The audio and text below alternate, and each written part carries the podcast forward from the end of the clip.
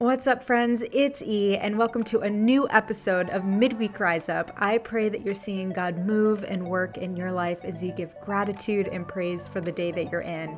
And in this episode, we're going to address a word that is very, very near and dear to my heart. And it's a word that not only fueled my company's purpose, but also sparked its give back movement. And because at the end of the day, when it's all said and done, it's always kingdom over culture. So let's each of us prepare our heart, clear our mind, and take a deep breath and unpack the word for this week together as we jump into the good news.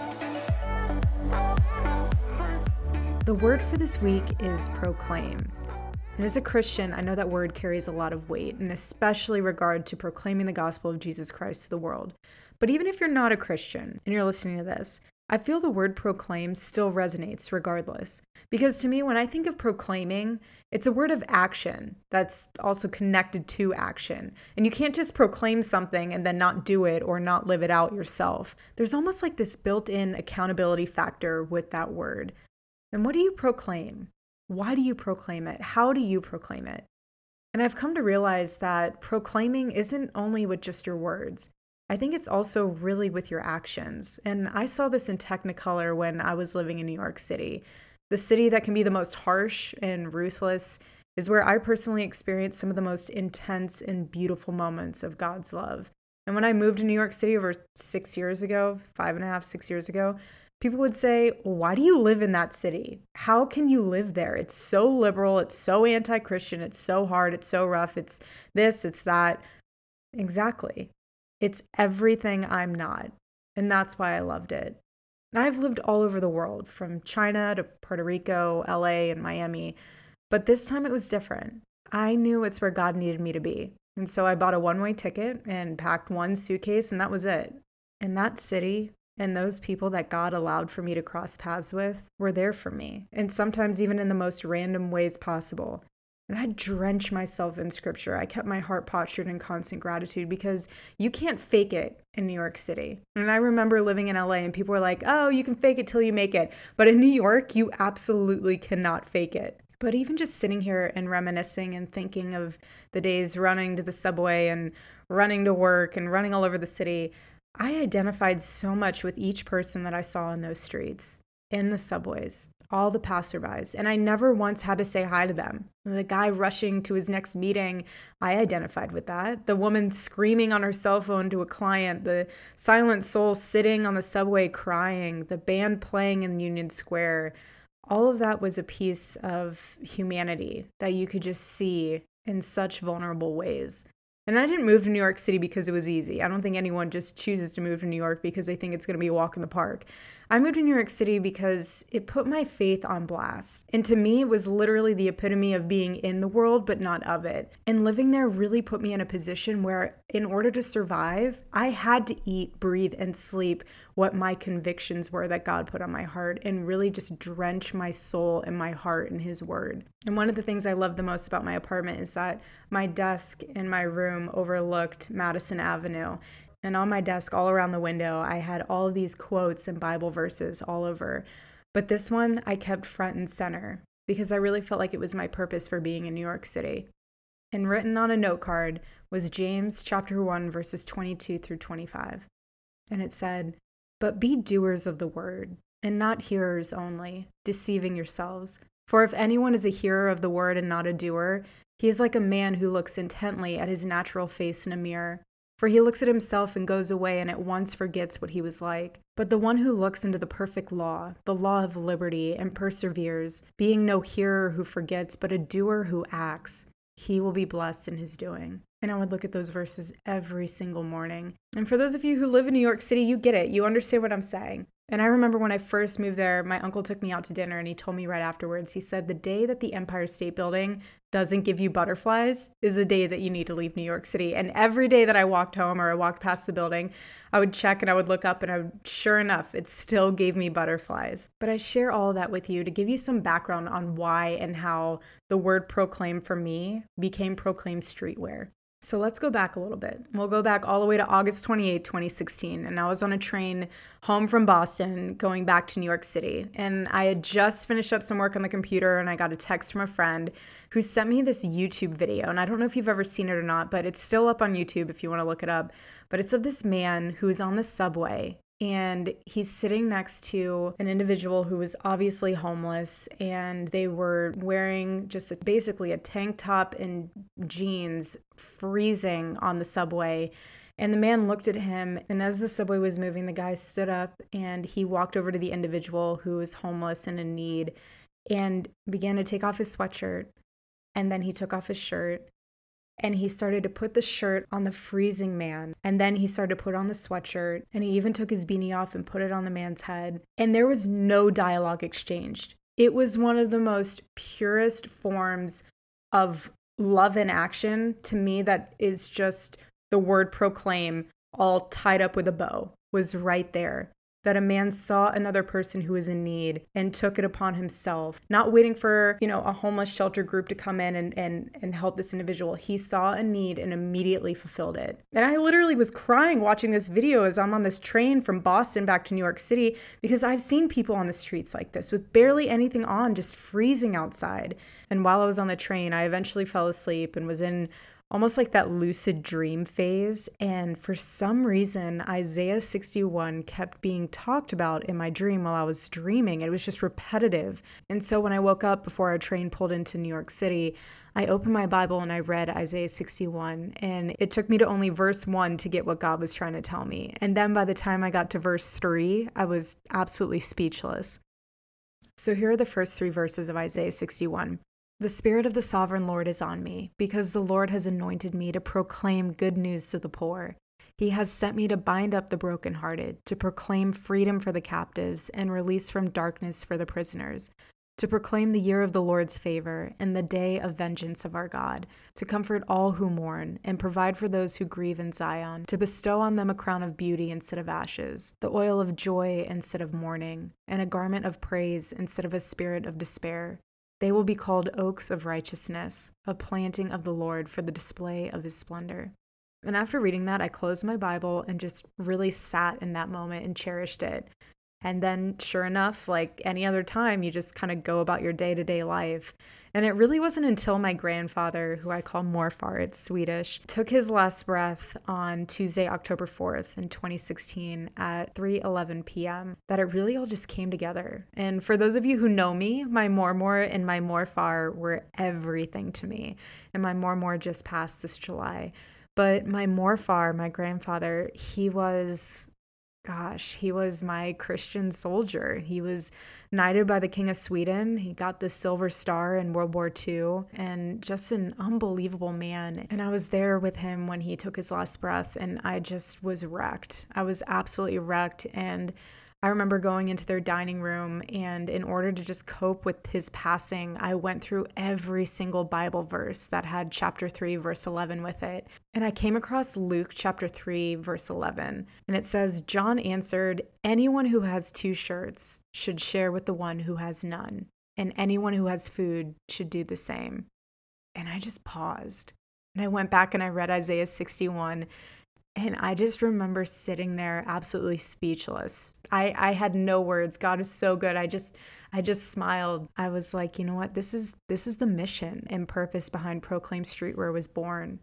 So when I got back to New York City after my Morfar had passed, I started noticing the unnoticed even more. And I remember even when I got home one night, I had made a mental note of an individual who was on the street just freezing, sitting there with nothing, not even a blanket. And I took my roommate with me to go give them an extra comforter that I had. But I could just not shake Luke 3:11 and Isaiah 61, so much so to the point where I would keep taking pictures of people in need that I would see walking around the city, sitting by the bus stop, and it became my constant motivator to get Proclaim Streetwear going. And I had no idea what I was doing. I have never owned a fashion company. I've I've never when it comes to modeling, I was always in front of the camera wearing the clothes of the designers. I was never behind it having models wear my own stuff. And I really just started to map out, okay, where do I go to get stuff manufactured in the USA? And on and on and on. And I wrote down things I wouldn't compromise on. Uh, that was quality, where it was made, and the mission behind the brand. And I remember ordering just a few hundred sweatshirts and being like, okay, we'll see where this goes. It's kind of a startup and just have one item per season. And I remember once we launched, within the first week, we completely sold out. And I just sat there. I was like, okay, now what? and the manufacturer I was using at the time ended up getting bought out by a larger company. And then they decided to ship all of the jobs and everything that they were working on in that manufacturing plant over to China. And I remember them calling me and being like, oh, we're so excited to have you as an account. Um, now that we transitioned over into this new company. And I told them point blank, I was like, there is no way I'm going to continue to work with you guys because you're no longer manufacturing in the States. And so then I went back to the drawing board, and after two years of sourcing and COVID and design work, and again, not compromising, the Proclaim Streetwear relaunch was on its way.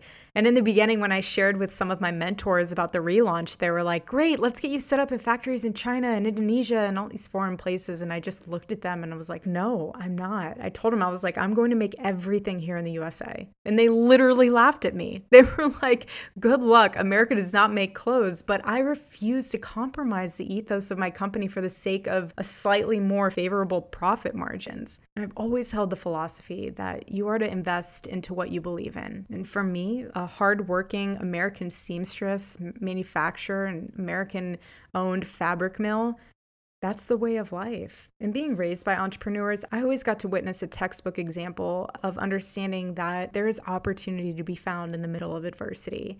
And the Made in the USA label is the new quality standard. It's not a compromise, it's an investment in our citizens and our freedoms and our country's future. And even with the ramifications we're up against with COVID, now is the time for the American spirit of ingenuity to rise instead of run. And in my opinion, if American business owners truly want to put the customer first, like they say, they have to put America first. And that means bringing back manufacturing jobs back here to the States and making products right here in the USA. I read this statistic the other day and it just blew my mind that over 300,000 jobs get outsourced out of the United States each year. And with that, a 68% of large US consumer product companies sending American jobs overseas. And not only are the jobs compromised by this decision, but if you think about it, so is the quality of the products themselves that we're sold as consumers all for the sake of mass production. And the era of fast fashion is so gross to me. And if you don't know what fast fashion is, it's like H&M, Forever 21, I guess you could say Zara's up there too. It's just those types of stores where you buy something, you wash it once, and it literally starts falling apart. You might as well just throw it away. And the fashion industry is supposed to be one of the most beautiful and forward thinking industries. But unfortunately, it's also one of the most ruthless and detrimental to the environment, workers, and consumers.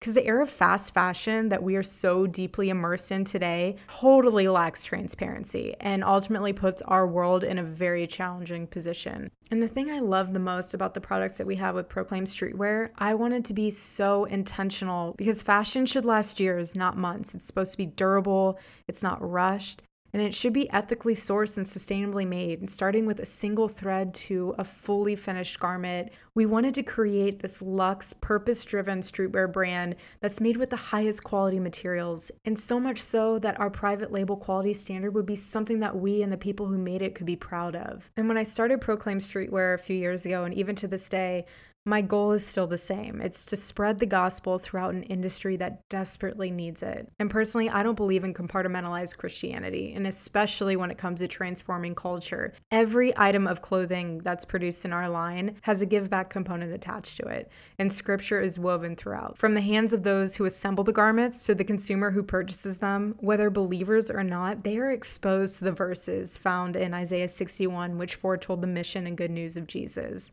And you might be asking, well, what's purpose driven streetwear? If that's what you call proclaim streetwear, what does that even mean? And first and foremost, to answer that, I think it's also important to go back to what the company itself believes in, and that's that God's perfect and sovereign grace He showed us by sending His Son as the ultimate payment for the debts of our sins is what we believe. And our mission is to bring good news to the poor, it's to proclaim liberty to the captives, and to give them a garment of praise instead of a faint spirit. It means that every item we have has a specific mission attached to it. So I'll break it down for you even further. So we have annually the 61 collection, and that just dropped. And then all throughout the year, we're going to be doing drip releases of limited edition items. And once they're gone, they're gone. So, for example, with the sweatshirt, that is attached to the Proclaim movement. And for all of you who have been a part of this movement in the years past, thank you so much. It's because of you guys that this has completely taken off, and I'm so grateful for you. And for those of you who are just joining the Proclaim movement, this is what it's all about. So, when you purchase a Proclaim Streetwear sweatshirt, you're gifted with a second sweatshirt. And this second sweatshirt is not like the Proclaim Streetwear sweatshirt, and that's intentional. It's because it's a sweatshirt that's supposed to be given to someone on the streets in need during the winter season. So, this sweatshirt has more of an outside feel and it's built to withstand the outdoor elements during the colder and winter seasons. And it's completely unmarked. Some people think, okay, when I give something to someone on the streets or to a homeless shelter, I'll give them something with huge branding on it.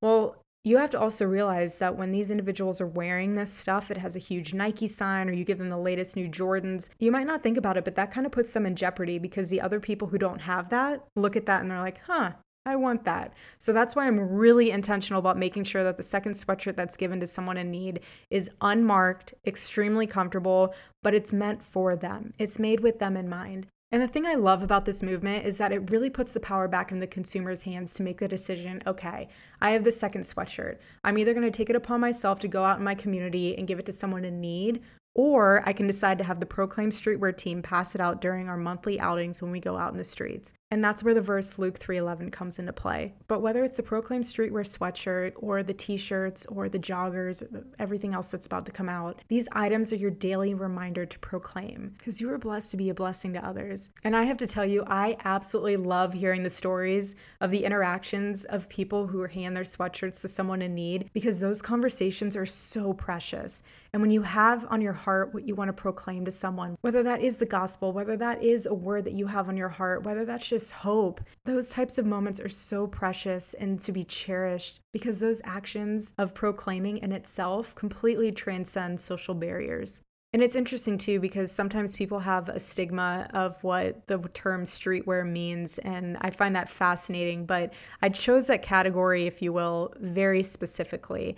And when I started the brand, I really just prayed on it and thought to myself, okay, what type of attire do I wear on a day to day basis when I'm out chasing my dreams or just doing everyday life? And then I started paying attention to the people around me, especially in New York City, and seeing what they were wearing. And more often than not, it was usually streetwear. But I think personally for me, it goes back a little bit further because I started playing basketball when I was five, even up until when I was playing in college. And since then, I've been a total sneakerhead and I would spend endless hours at the Boys and Girls Club, YMCA, any gym that was open, I was there shooting around. And so when I reflect back upon that, even to this day, the thing I love the most about streetwear is that it's the most authentic representation to me of being a trailblazer because it can mean different things to each person independently. It's not fixed, it's not just the latest fashion trends or the relabeled blank tee.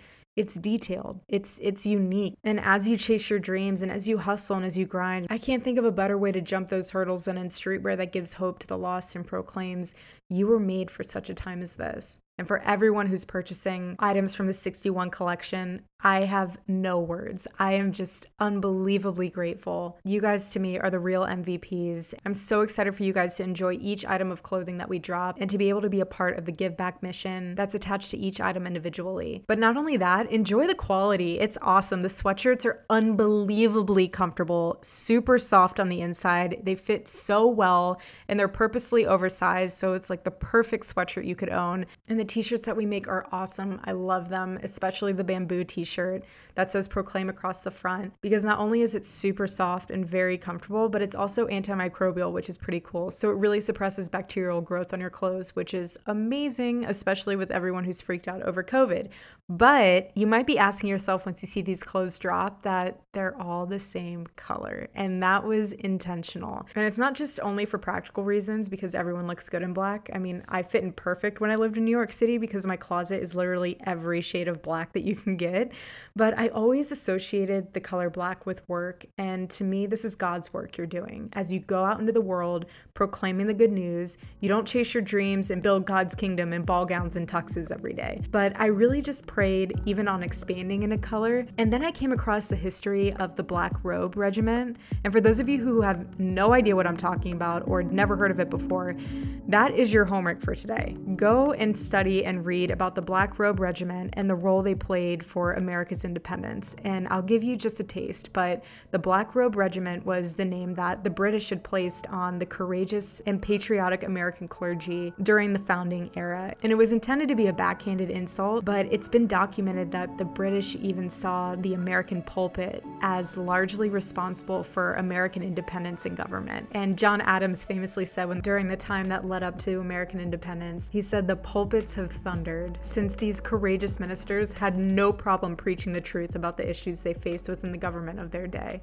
But in closing, I want you to take some time in this week and next, and maybe throughout the next coming months, especially during December and the holiday season. I want to challenge you to be the salt, to be the light. Go out and proclaim the good news to the poor.